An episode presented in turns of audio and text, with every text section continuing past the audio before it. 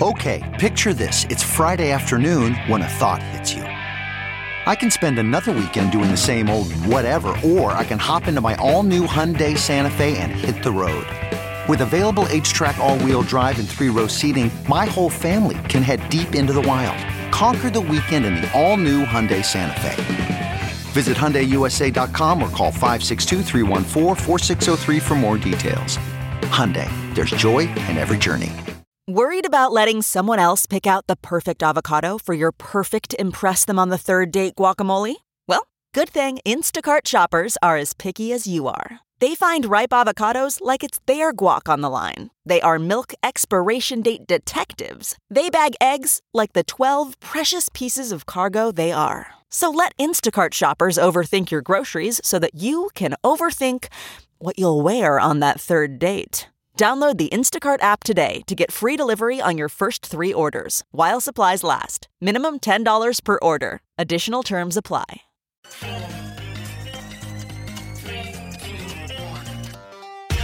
Welcome back to The Breakdown, an everyday analysis breaking down the most important stories in Bitcoin, crypto, and beyond with your host, NLW. The breakdown is distributed by Coindesk. Welcome back to the breakdown. It is Friday, March 6th, and today we have a very special episode. So, for a little bit of context, I want to go back to February 17th. That was the point at which most people in America were not paying attention to the coronavirus yet, but it had become a huge emergency in China already.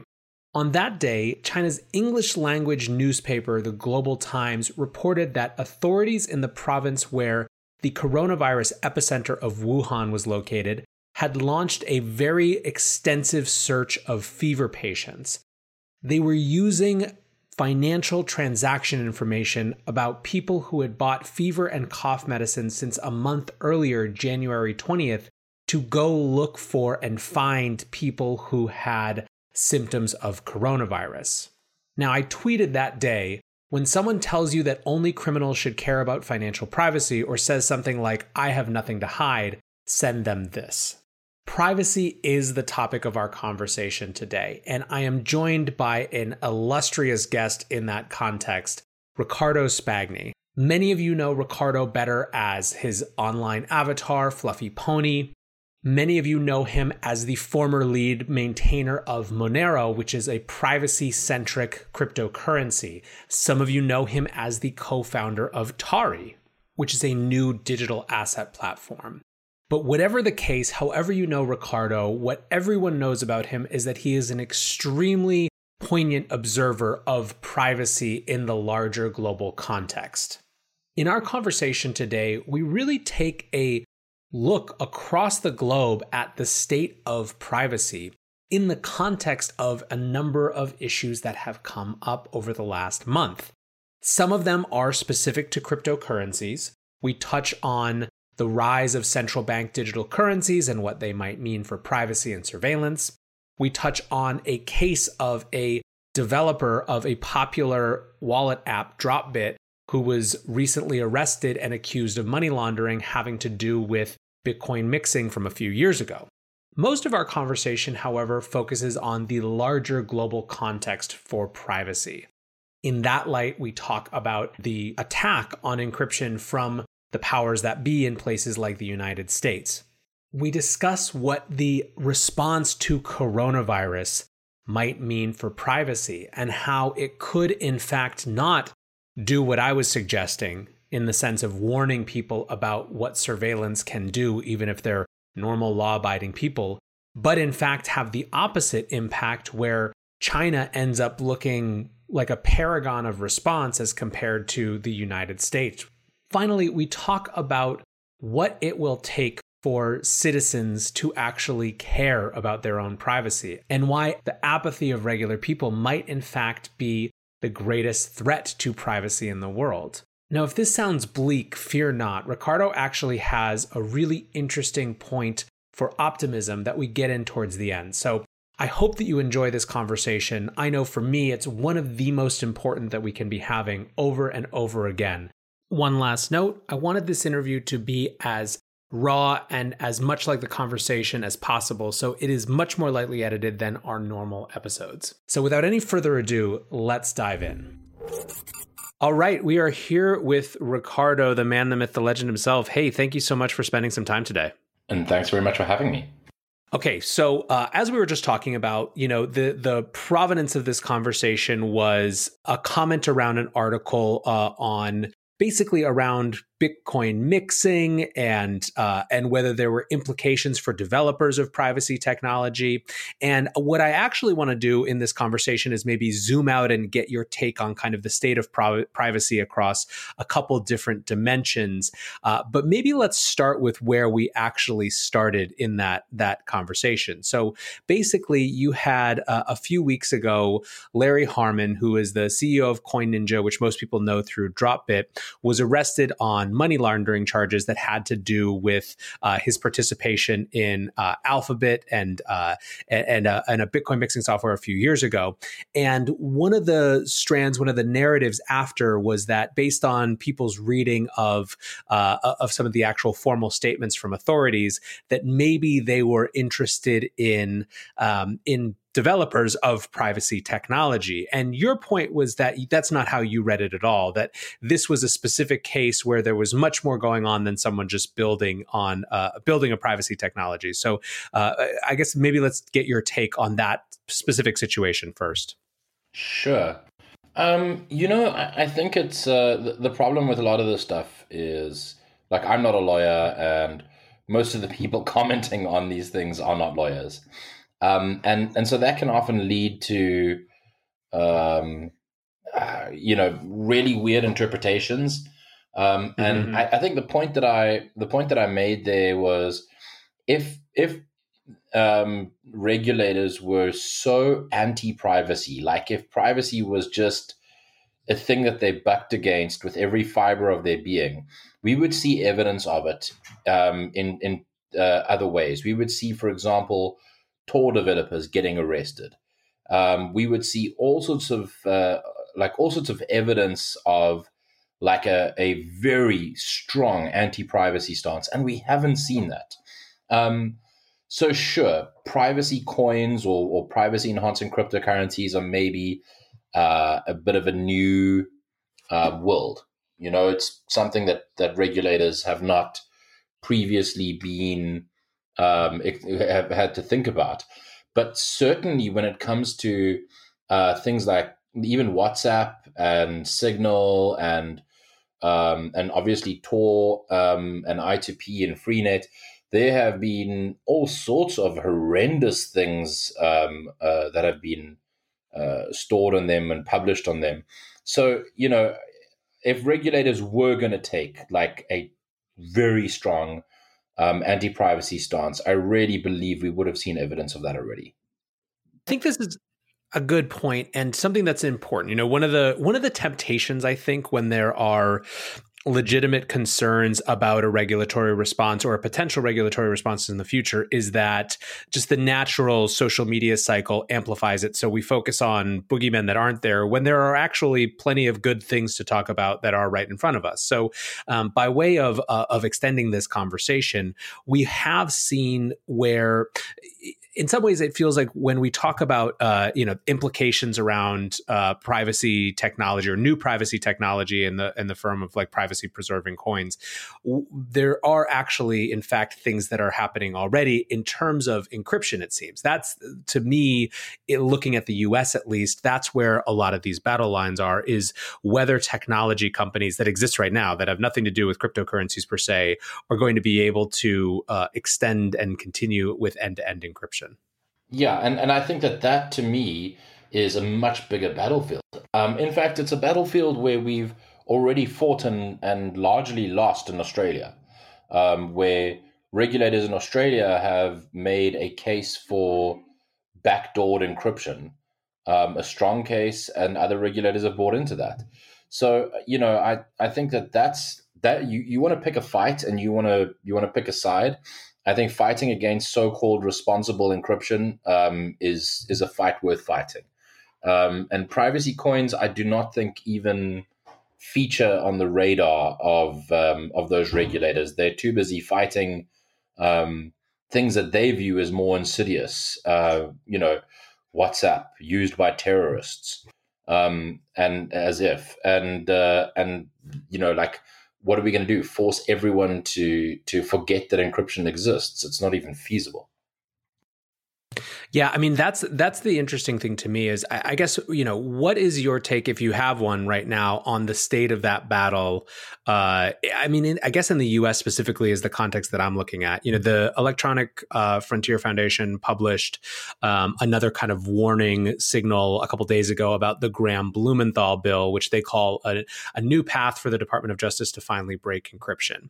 Um, and it's all it's all kind of part of this same uh, this same trend where particularly Attorney General Barr's office has been holding up crime as a mechanism to try to get this objective, which it seems is, I think, pretty uh, bipartisan for for many years to have these backdoors.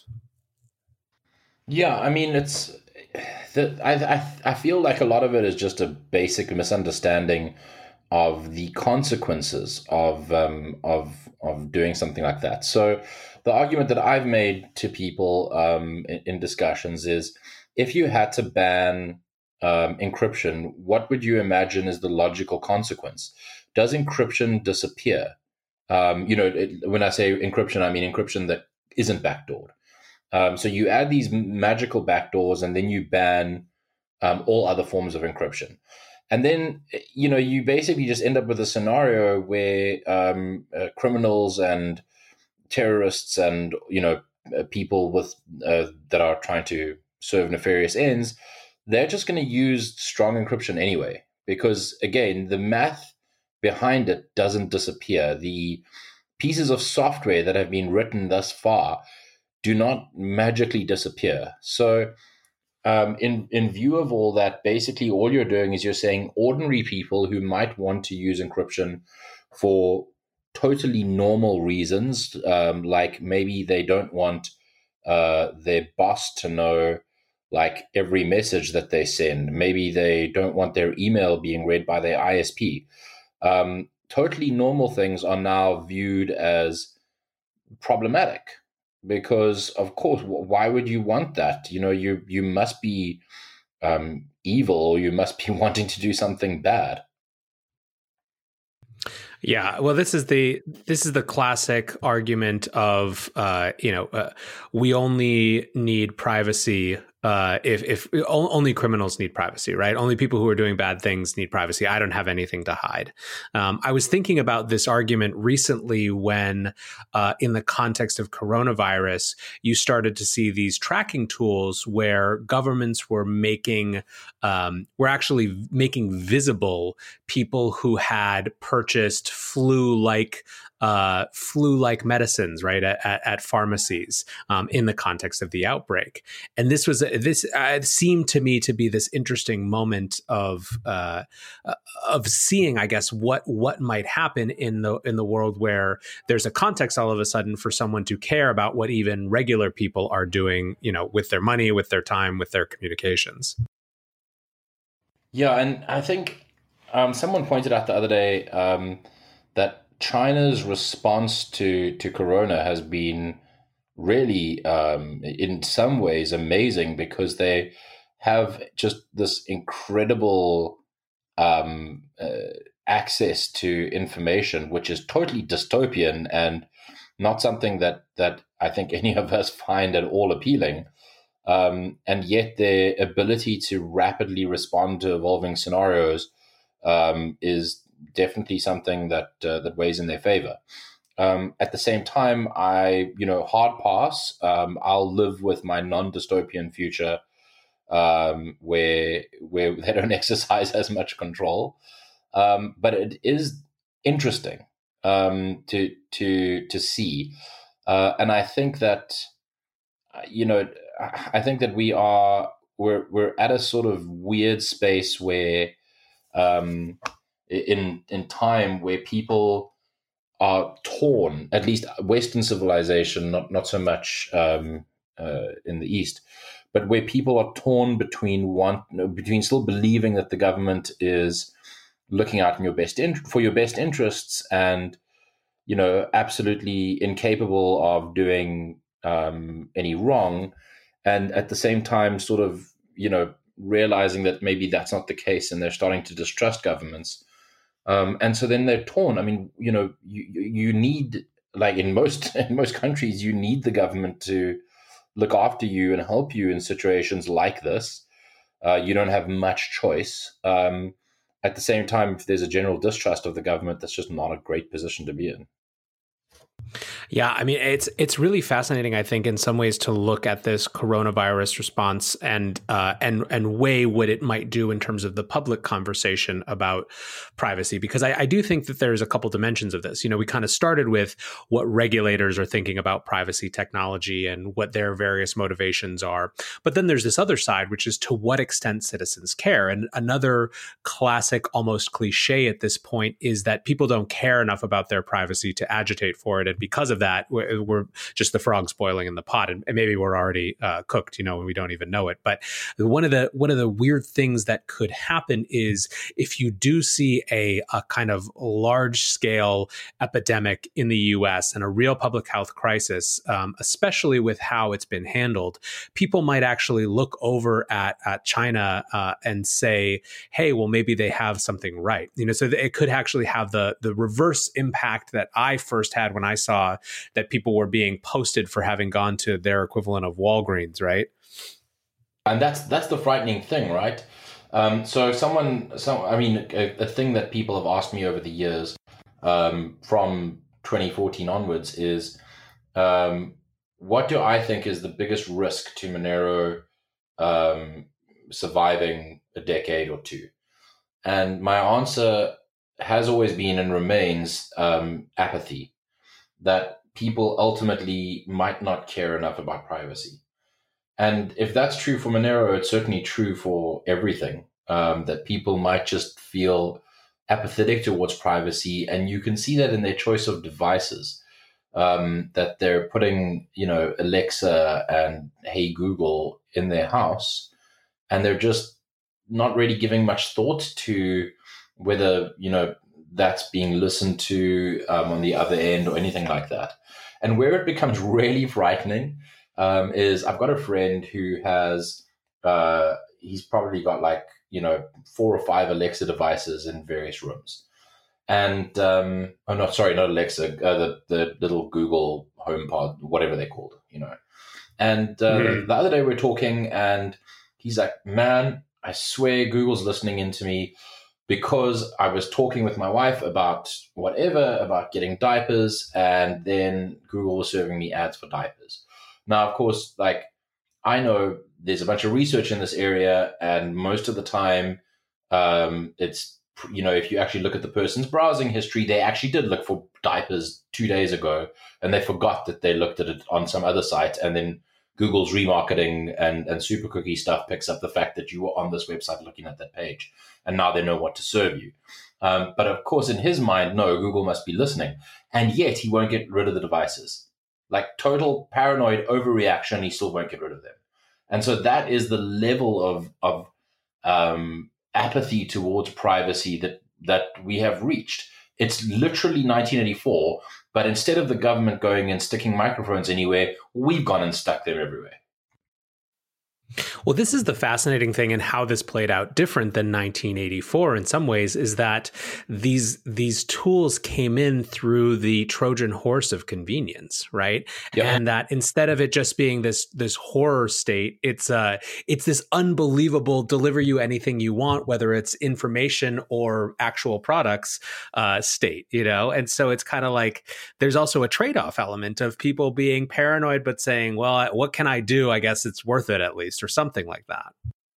Yeah, and that's I think that's really the um, you know the the problem is that these some of these arguments, like the nothing to hide argument, have been made uh, in a very public way, and um, and so people go, oh well, I have nothing to hide, and so therefore, um, and and the reality is that it's of course more nuanced than that because it's true you you probably most people might be law abiding citizens and have nothing to hide but what law and whose law?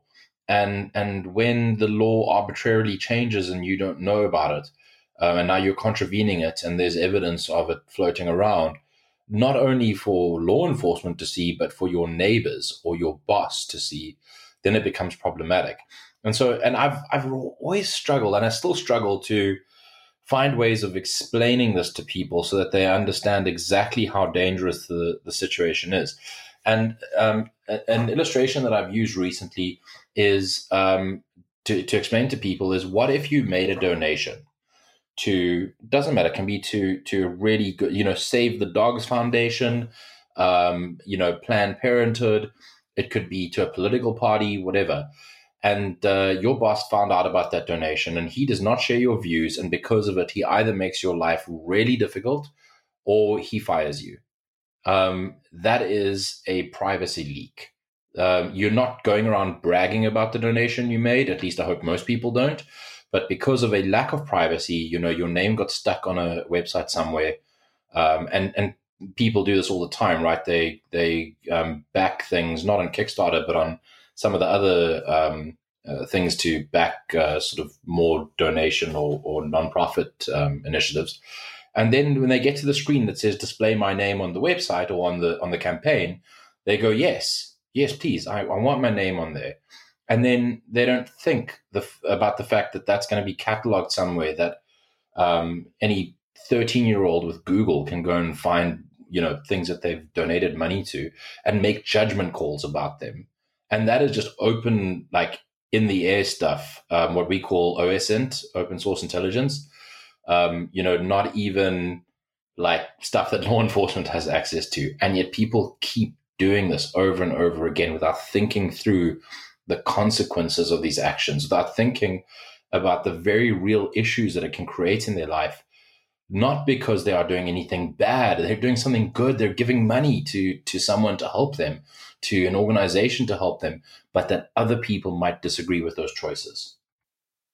It's a really interesting hypothetical because I think you know this is something that I share. Uh, you know where you started with the with this um, line of thought was had to do with kind of places where uh, where the law might just be wrong, right? Where uh, doing something out of sync with the law is again or nothing to hide isn't just a matter of you know your browsing history or, or something like that, but actually could have major implications because you live in a more authoritarian state. And obviously, uh, a big portion of the world uh, there's a big portion of the world for whom that is the normal state of things, and it's much harder if you've grown up in, uh, you know, uh, pro markets, uh, liberal kind of, uh, you know, systems to understand that. And so I struggle with that analogy as well. But the hypothetical that you're posing, I think, is a lot more um, realistic for a lot of these folks, and I think it might be particularly acute now. You know, we're having a obviously a much greater polarization in America American politics, at least, than we've seen before, that extends from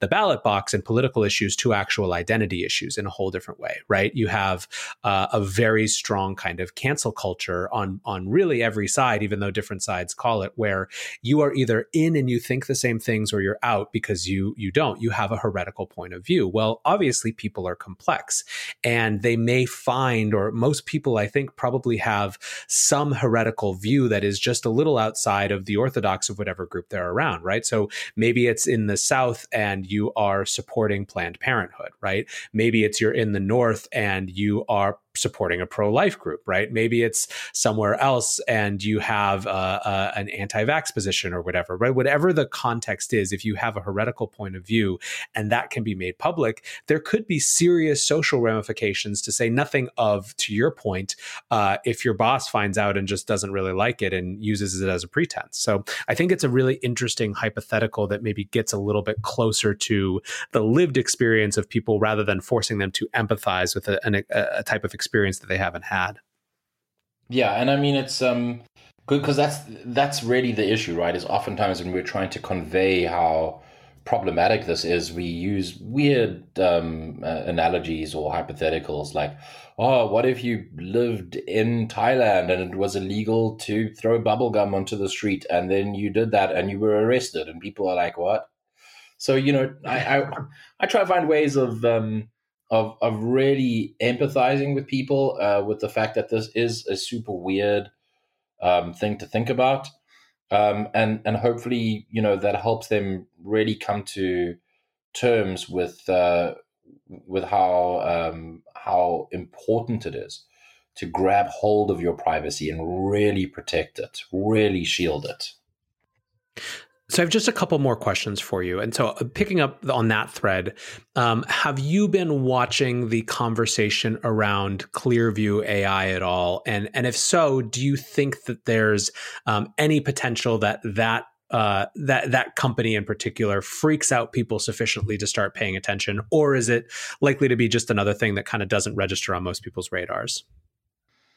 You know, I I think. Um, so, so I, I, guess to some degree, it's a little bit like um, like China, right? Where they they are so far um, advanced when it comes to uh, stuff like this, when it comes to facial recognition, um, and and pumping that into um, into systems that uh, you know that are centralized that give give access give them access to all sorts of um, information on people.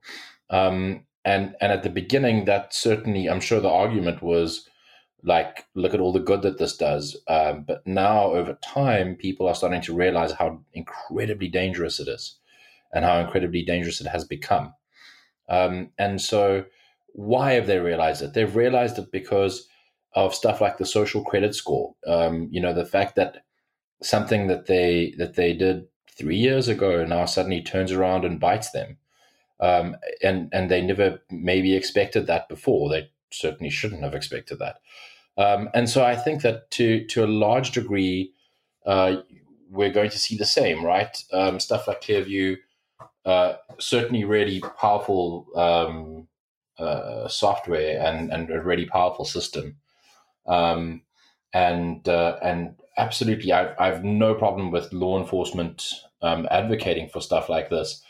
Um, but it is going to eventually become a cat and mouse game, like most technology does, right? Or, or uh, stuff like this is quite invasive. Um, if you think about, and uh, uh, back in the day when the internet was new and young, and privacy was kind of the last thing on anyone's mind. Um, there was no, there were no VPNs. You know, there was no need to hide your IP address or concern about you know browsing habits or anything like that over time it became an issue. Um, and uh, and so now you sort of you know fast forward um, to today where VPNs are not uncommon, and um, and you know even people who aren't particularly obsessed with privacy will use a VPN because they understand the risks, the security and privacy risks of using um, the internet at like a coffee shop. Um, and so I think to some degree that's because of shared experiences, because of what they've seen on the news, and so on. So stuff like Clearview, great, fantastic. Um, but eventually, people are going to start using technology to counteract it, whether it is um, you know walking around with face masks on or whatever it is. They're going to start really. Um, you know, people will start rocking the boat, and of course, those early adopters of um, anti-facial recognition technology will be people who are a little bit paranoid uh, and so on. Um, but it trickles down, just like VPNs have trickled down, just like end-to-end encryption in messaging has trickled down to WhatsApp. Okay, yeah, I mean, WhatsApp's another conversation, but still, the fact that that this technology trickles down, I think, is a it, it gives me hope for uh, the ability for people to reclaim their privacy despite the existence of um, of systems like Clearview. I think that's a great point. That part of the answer might not even be just a, a, mass shift in consciousness, but giving people tools that are just as good, just as convenient, that have this built in, so that making a shift isn't disruptive to to their the, the way that they operate in any day.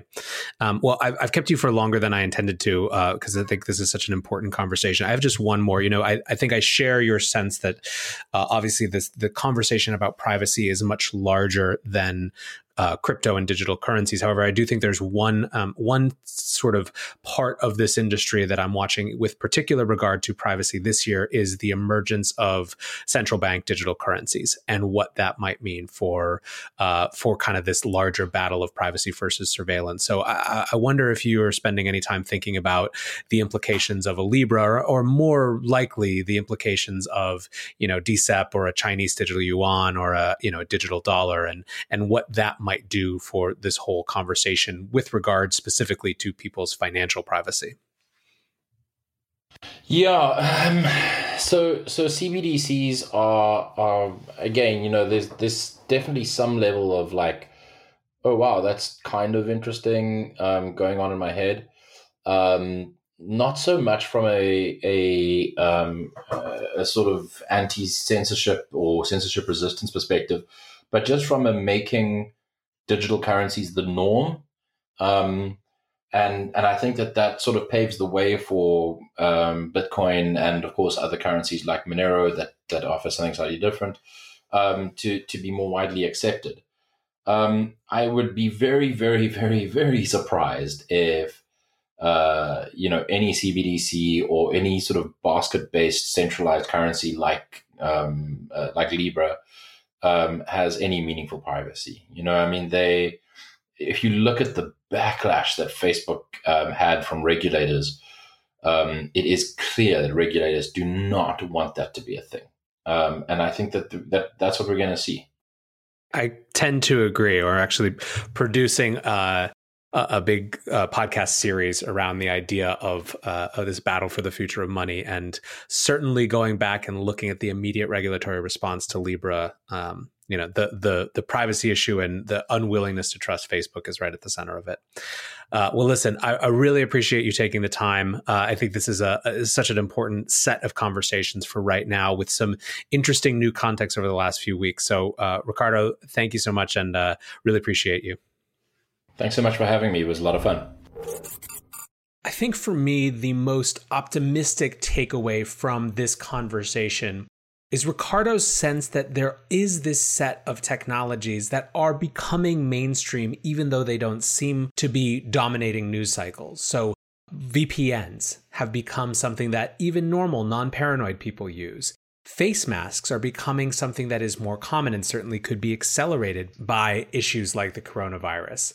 The idea that perhaps the technologies to prevent privacy loss could become as convenient as the technologies that destroy and threaten our privacy is something that is worth holding on to. That's going to do it for this week of episodes of The Breakdown. Next week, we have an even more interview packed week with some really interesting people looking at a huge array of global issues from the crypto industry and beyond. I hope you're heading off to a great weekend wherever you are, and I hope that you stay safe doing it. Until next week, peace.